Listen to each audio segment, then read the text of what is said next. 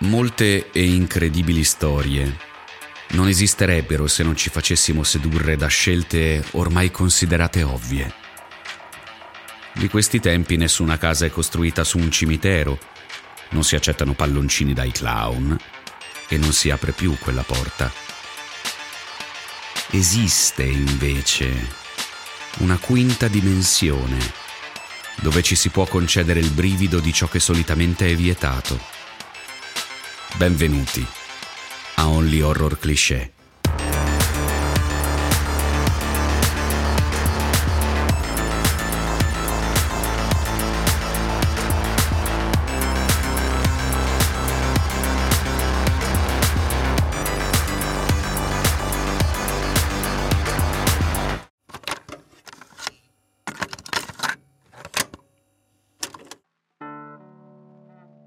Il Jabberwocky, come dirà spinto, sbruffando sortì fuori dalla sua cava, di schiuma e bava sbiascico e straminto, l'un colpo appresso all'altro si raddoppia, scric, scrac, trinciava il vorpale brando, lo lasciò morto e la sua testa moppia. No, cari ospiti, non c'è niente che non vada nelle vostre cuffie, né avete perso rete o segnale. Questo sonetto, scritto dal buon Lewis Carroll, mi è caro per più motivi e questa sera ve ne metterò a parte. Ero ancora un giovane dottore alle prime armi per quanto riguarda il rapporto con la mente umana. Ancora non avevo subito la chiamata dell'occulto. La mia sanità mentale poteva considerarsi intatta. Sì. Sedetevi. Mettetevi comodi. E ascoltatemi.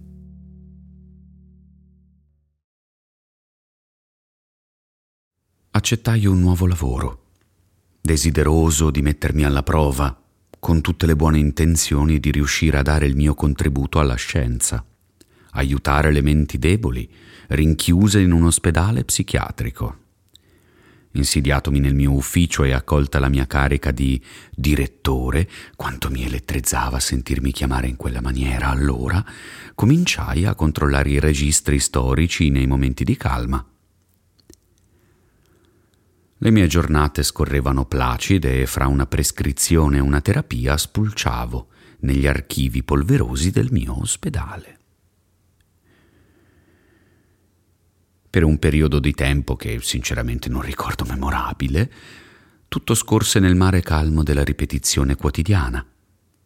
Inciampai successivamente in una lettera di richiamo per cattiva condotta nei confronti del gruppo di lavoro cui era affidato il turno di notte.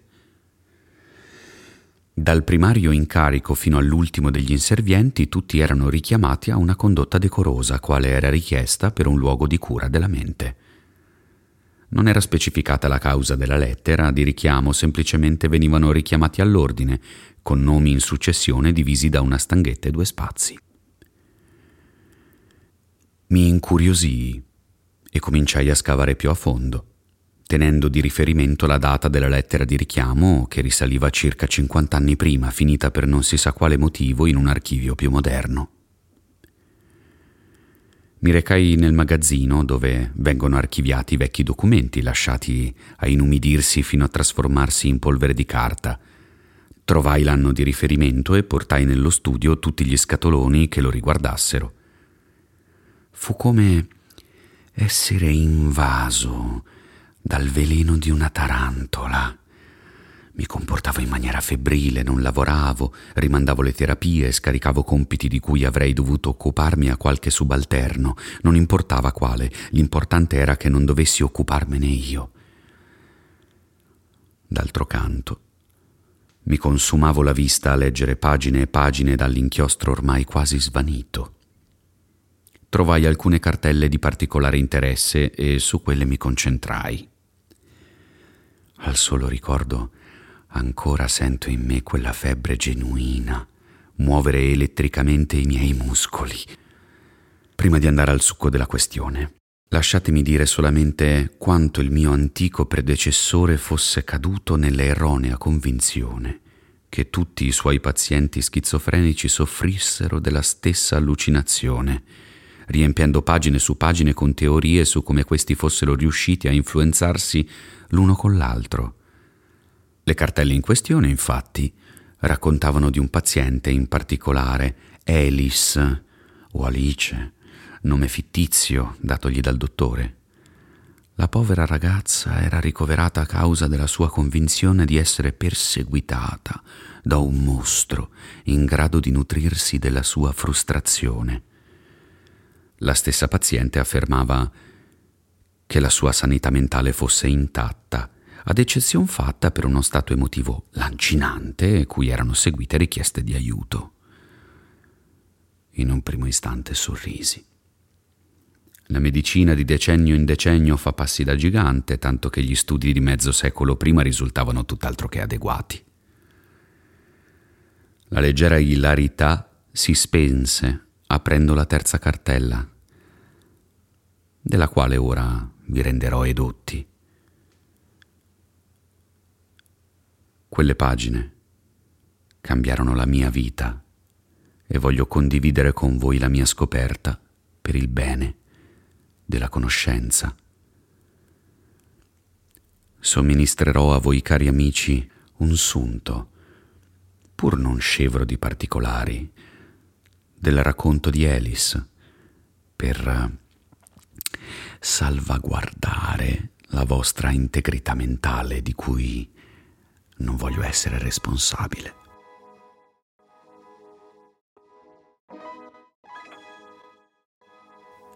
E ora apri la bocca, bambino cattivo. Delle mani femminili infilarono una gag ball nella cavità orale di un uomo e gli occhi di questi fecero quasi un giro intero dentro le orbite. Lei si fece più vicina e chiuse la fibbia dietro la testa, non senza essersi premurata di aver fatto strusciare leggermente il pube coperto con dell'intimo semitrasparente sul ginocchio di lui. Finì di legarlo del tutto dopo poco. E ora stai a guardare. E quando ti libererò, farai tutto quello che dico io, vero piccolo? L'uomo annui febbrilmente, sbattendo gli occhi per la frenesia. Emise un qualche suono ovattato dalla palletta rossa traforata e qualche rivolo di saliva gli scese dalla bocca. La donna non perse l'occasione per farsi sotto. Non ti sbavare addosso, piccolino. Ancora non hai visto nulla. Asciugò il rivolo di saliva e si allontanò qualche secondo, cominciando a sbottonarsi il vestito da infermiera, bottone dopo bottone, partendo dal basso. Scoprì una giarrettiera rossa e il ricamo in pizzo delle calze velate che aveva indosso, salendo fino al reggiseno, quasi del tutto trasparente. È ora della punturina. La donna prese una piccola siringa da insulina contenente un liquido giallastro. Dopo aver passato del cotone idrofilo sulla base del pene, inserì l'ago e spinse sul tampone. Gli occhi di lui fecero un secondo giro dentro alle orbite e dalla bocca occupata dalla gag ball uscì un suono di piacere forte e prolungato. Lei iniziò a ballare lentamente di fronte all'uomo, sempre premurandosi di mantenere il contatto del proprio pube con le ginocchia di lui. È vero che mi lascerai fare le mie cose coi pazienti? Ma è vero che non lo dirai a nessuno? L'uomo annuì, sudando come sotto al sole del deserto. Certo che mi lascerai fare quel che voglio, perché sei un bravo bambino e i bravi bambini si comportano bene con le infermiere. La donna si tolse del tutto la divisa, mostrando un corpo curato e levigato dal movimento fisico. Slacciò il reggiseno e dalla bocca di lui uscì un secondo lungo lamento di piacere. Lei cominciò a carezzarsi la pelle nuda. Se ti comporterai bene stavolta potrai assaggiarle. Sanno di zucchero, lo sai, e lo zucchero fa bene ai bambini, li fa crescere sani e forti. Non vuoi un po' di zucchero, piccolino? L'uomo annuì, in preda al delirio e alla temperatura corporea aumentata di colpo. Una seconda ondata di sudore coprì il viso di lui. La donna allora lo avvolse coi seni scoperti, sorridendo di un sorriso freddo e calcolato. «Sei proprio un bravo cagnolino». I corridoi erano tenuti spenti per non disturbare il sonno leggero dei pazienti. Qualche raggio di luce colpiva le piastrelle verdognole sui muri, proveniente dai neon di servizio lasciati impuniti in fondo al corridoio. Il silenzio regnava sovrano, interrotto solo sporadicamente da qualche ronzio elettrico dei macchinari a cui alcuni ospiti del manicomio erano obbligati a essere attaccati. Infilandosi per le fessure delle porte dalle quali si potevano vedere le stanze da letto, si sarebbero visti dei luoghi spogli, pensati, studiati appositamente per far sì che nessun ospite potesse nuocere a se stesso o agli altri. Le pareti erano ricoperte di imbottiture polverose. Il letto era un pezzo unico di metallo saldato con perizia e in modo che non dovesse necessitare di nessuna vite. Più in su si sarebbero potuti notare i polsi e le caviglie dei pazienti, legati con cura a delle cinghie di duro cuoio cui era stata gentilmente cucita una bava di cotone in maniera che non segassero eccessivamente la pelle di chi li indossava. Il vero problema era il pavimento, lucido marmo tirato a nuovo poco tempo prima che Alice potesse essere ricoverata. Lo guardava la ragazza rilucere nel buio riflettendo l'illuminazione stradale. Lo osservava con grande terrore, immobile nel suo letto, fingendo quasi di non esistere, respirando il minimo indispensabile per non svenire, facendo battere il cuore il meno che potesse per non fare rumore. Lo sapeva bene l'inserviente, dentro alla guardiola, il quale spendeva l'intero tempo del suo turno a osservare la ragazza, massaggiandosi lentamente il cavallo dei pantaloni, sfiorandolo ora con la punta delle dita, ora afferrando con l'intero palmo della mano. Alice sentiva lo sguardo dell'uomo addosso, tramite l'occhio elettronico della telecamera, ma teneva il disgusto in fondo all'anima, troppo spaventata da quella che l'aspettava. Un male ben più grande era in procinto di farle visita. Come la luna si incorniciò nel quadrato perfetto della finestra ricolma di sbarre d'acciaio, chiuse gli occhi più forte che poté. Chiuse gli occhi come le notti di bambina spaventata dalle ombre sull'armadio.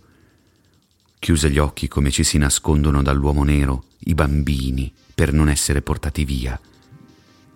Chiuse gli occhi come chiunque abbia paura di essere trascinato dentro al buco dei peggiori ricordi. E questo accadde. Uno scintillio, un'ombra, un viscido strisciare di pensieri colmi di solitudine e di rimpianti. Cominciò a colarle nel cervello, passando strato su strato la polvere di ogni ricordo fino a scenderle nella gola, a soffocare un qualsiasi grido di dolore. La ragazza si contrasse di colpo e cominciò a resistere a quella emorragia di orribili ricordi sparsi nella vita, nascosti dalla mente, per non far vivere gli uomini nel terrore del rimpianto. Vennero a galla uno dopo l'altro in una mucillaggine di pensieri, sferzando colpevoli di ogni azione compiuta tempi addietro i pensieri della ragazza. Pungenti le ferivano il ventre, fino a farle voler sperare di non esistere. Ma non era ancora abbastanza. Quel che Alice Aveva aspettato tutta la notte, ancora non era sazio e lì attendeva per potersi pascere del piatto principale. I muscoli della giovane iniziarono a muoversi in spasmi innaturali, forzandole le articolazioni, facendo scattare i nervi, e lì arrivò l'estasi del suo carnefice invisibile. Quando la ragazza si liberò mani e piedi, ferendosi gravemente, vi fu un tremolio nella luce della luna e per qualche istante fu il silenzio assoluto in ogni angolo del mondo. Il Jabberwocky era sazio e ogni creatura sparsa nel globo l'aveva percepito.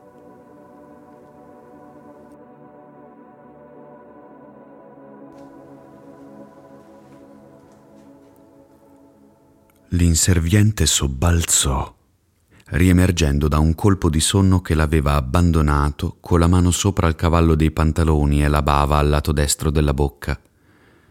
Si asciugò il viso con la manica e stropicciò gli occhi prima di piantarli sugli schermi. Quando vide Alice, che si era liberata, si lasciò scappare un sorriso maligno. Prese delle manette da un cassetto, un corto manganello, e dopo averlo soppesato un paio di volte nel palmo, si diresse lungo il corridoio. Cominciò a passare il manganello su qualsiasi superficie che una volta urtata avrebbe emesso rumore. Quell'azione svegliò la maggior parte dei pazienti, i quali cominciarono a protestare. Prima o poi ti trovo nel turno di giorno.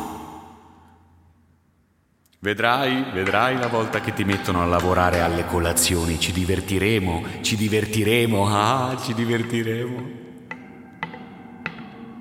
È la volta in cui finalmente te le spacco quelle mani, pervertito. Da ogni stanza si alzarono lamenti e minacce, eccezion fatta per la stanza di Alice, la meta dell'inserviente. L'uomo si diede una sistemata al cavallo dei pantaloni e cominciò a far tintinnare le chiavi in modo estremamente rumoroso.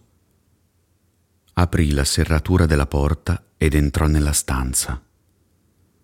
La trovò priva di sensi, in una posizione innaturale.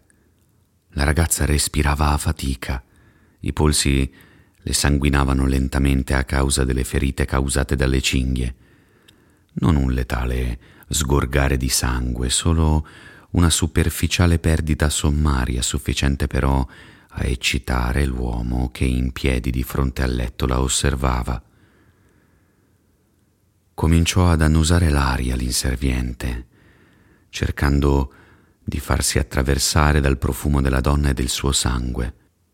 Riprese a massaggiarsi nella zona del cavallo e si avvicinò al corpo di lei. Sentì il tepore della pelle e ne annusò ogni centimetro possibile, passando la lingua molto lentamente sopra la divisa che stropicciata la copriva. Stai ferma. Lo sai cosa succede se non stai ferma? Lo sguardo della ragazza avrebbe potuto incenerirlo. La luna illuminò il viso madido di rabbia. La ragazza non mosse nemmeno una fibra muscolare, rimase nella posizione in cui si era risvegliata. Lo sai cosa succede se ti muovi? Succede che tiro fuori il manganello e sappiamo entrambi di quale io stia parlando. Stai ferma. La donna ancora non si mosse. Lasciò che l'uomo si masturbasse, strusciandosi sopra di lei senza emettere un suono. Quando questi finì quel che doveva fare, con calma e modo rilassato, rimise i polsi dentro alle cinghie senza preoccuparsi di pulire le ferite della ragazza. Quando ebbe finito si leccò le mani sporche di sangue di lei, estrasse dalla tasca una siringa, tolse il cappuccio e fece muovere il tampone. In quel preciso istante entrò una seconda figura, la capoinfermiera, che mal si era ricomposta i capelli. Abbiamo fatto la punturina alla paziente. «Sì, signora, giusto in questo momento». La donna si avvicinò, facendo aderire il proprio corpo a quello dell'uomo. «Perché vogliamo che dorma tutto il giorno e non dica niente di quello che facciamo tutte le sere, giusto?» «Precisamente, signora». «Sei un bravo bambino». E velocemente fece una carezza sul cavallo dei pantaloni. Quando la donna sentì dell'umido emergere dal tessuto, sorrise. «Vedo che ci siamo divertiti oggi. Vieni, dobbiamo finire il giro dei pazienti». La donna uscì. L'uomo la seguì per poi rimanere un istante appoggiato sullo stipite della porta. È tardi, devo andare, Alice. Devo andare, alla prossima, Alice. Sogghignò e uscì. Una pillola ti fa diventare grande e una pillola ti rimpicciolisce. E quella che ti dà tua madre non ha alcun effetto. Coraggio, Alice. Penso che la saprai la risposta.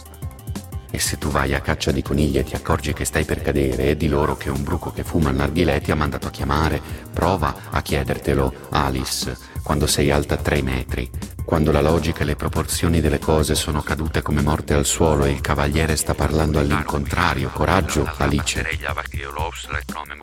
Questo canticchiava a mezza voce quando vide il mostro emergere fuori dai riflessi per la prima volta in tutta la maestosità dell'incubo incarnato. La pelle di ceramica del mostro brillò un istante prima che questi si infilasse nel buco della serratura. Corse di riflesso in riflesso, unico suo mezzo di locomozione. La prima cosa che fece la bestia fu un giro di ricognizione, passando sul riflesso delle tubature, tenute esterne e attaccata al soffitto. Poi strisciò sulle mattonelle del corridoio per muoversi più liberamente e tenere gli sguardi dei pazienti sotto controllo. Ognuno di loro era affacciato alla finestra, in una estatica emozione di liberazione. Videro il loro carnefice libero dalle proprie catene, libero di muoversi dove più volesse, libero di nutrirsi di quel che più desiderava. Strisciò poi sul riverbero del neon sul pavimento, si sgranchì le ossa in uno scatto in avanti. In poco fu di fronte alla guardiola. La porta era socchiusa e la luce batteva sul metallo di un cinturino d'orologio. Quel riflesso fu sufficiente per la bestia. In uno slancio fu nella stanza, mostrandosi in tutta la sua figura all'inserviente, non un'ombra, non un tremolio della luna, non un lampo di luce, l'intero corpo. L'uomo strozzò un grido di terrore nella gola quando si rese conto che niente di quel che aveva intorno fosse figlio del peggiore incubo. L'essere si avventò su di lui. E l'unico rumore che si poté sentire non fu altro che schizzi di sangue toccare le pareti, terrore invadere l'aria. In poco tutto fu finito e dell'umano rimasero solamente indicibili resti. Il silenzio avvolse il manicomio. Ogni paziente rimase muto, aspettando cosa potesse accadere ancora. Ottennero ancora silenzio per qualche momento. Dopodiché l'essere tornò nei riflessi e svanì alla loro vista.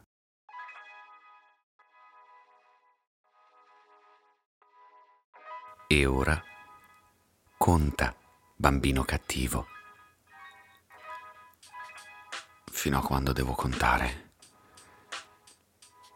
Fino a quando te lo dico io. L'infermiera diede uno schiaffo sulle natiche del primario. La pelle nuda e chiara di un colore tra il grigio e il giallognolo si arrossò. Lo sguardo dell'infermiera rimase duro, con una luce di sadismo negli occhi. La donna avvicinò l'orecchio facendo partire un sonoro secondo schiaffo. «Uno!» disse l'uomo a voce alta. «E cosa devi dirmi?» «Grazie!» Altro schiaffo, ancora più forte. Questa volta l'uomo sentì distintamente il dolore arrivargli dritto al cervello, conficcandosi nel lobo frontale. La donna lo accarezzò sul volto con fare distaccato. L'uomo invece era in un continuo fremito. Secchiate di adrenalina venivano rilasciate nelle vene e il cuore pompava come una locomotiva a vapore. «E cosa riceverà la tua padrona perché sei stato un bambino cattivo?» L'uomo rimase in silenzio aspettando l'ennesimo voluto schiaffo sulle natiche. Quando questi arrivò, non aspettò un attimo di più. «Un attico con le terrazze a giardino!» L'uomo ricevette l'ultimo schiaffo prima che la donna lo buttasse a terra. Cascò sulla schiena, perdendo per un attimo il respiro e ogni muscolo si contrasse in un unico rantolo. Lo spettacolo non fu dei migliori.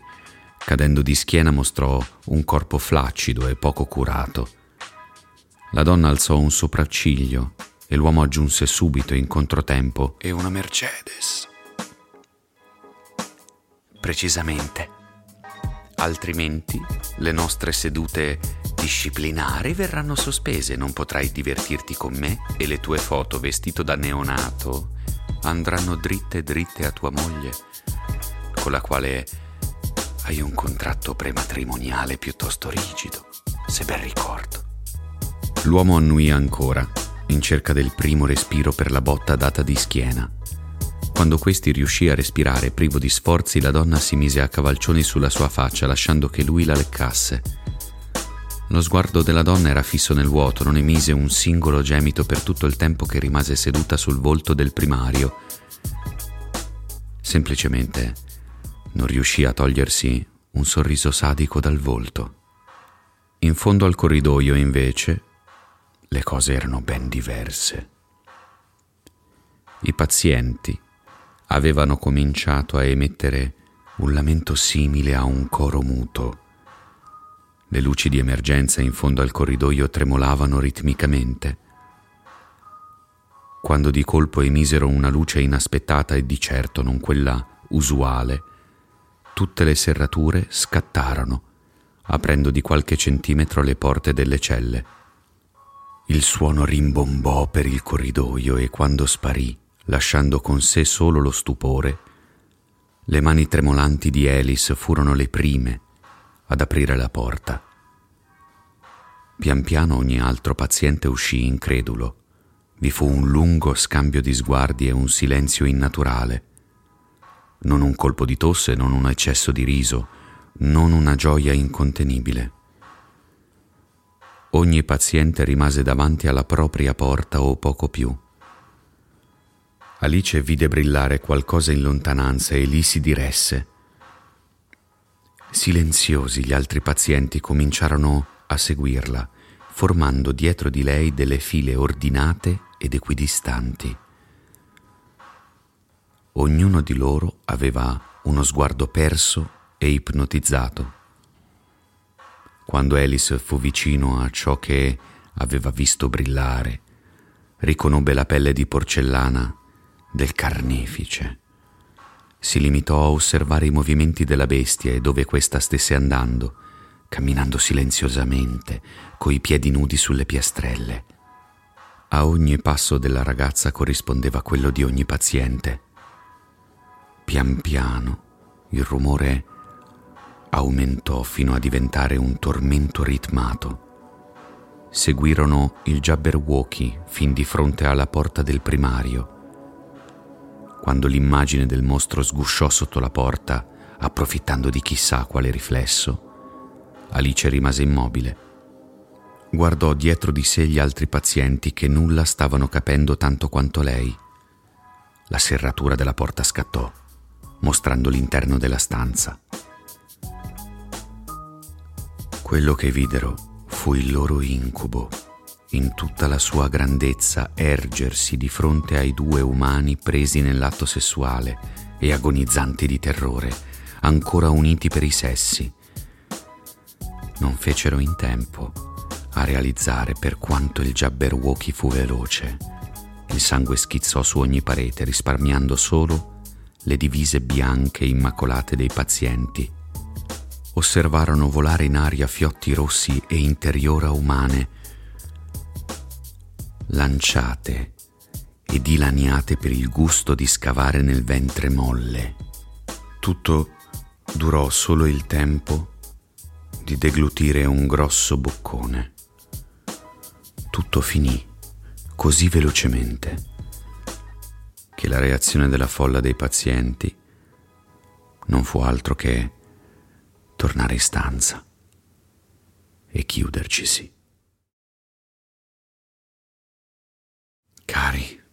Cari amici, cari ospiti, qui si interrompe il resoconto della giovane Alice, la quale in qualche documento successivo fu dimessa e dichiarata completamente sana dopo 1 o 2 mesi di investigazioni degli inquirenti. Potete prendere questa storia come volete, così come anche io la presi. Il delirio di un vecchio pazzo ossessionato dall'erotismo e una strana mescolanza di allucinazioni di massa.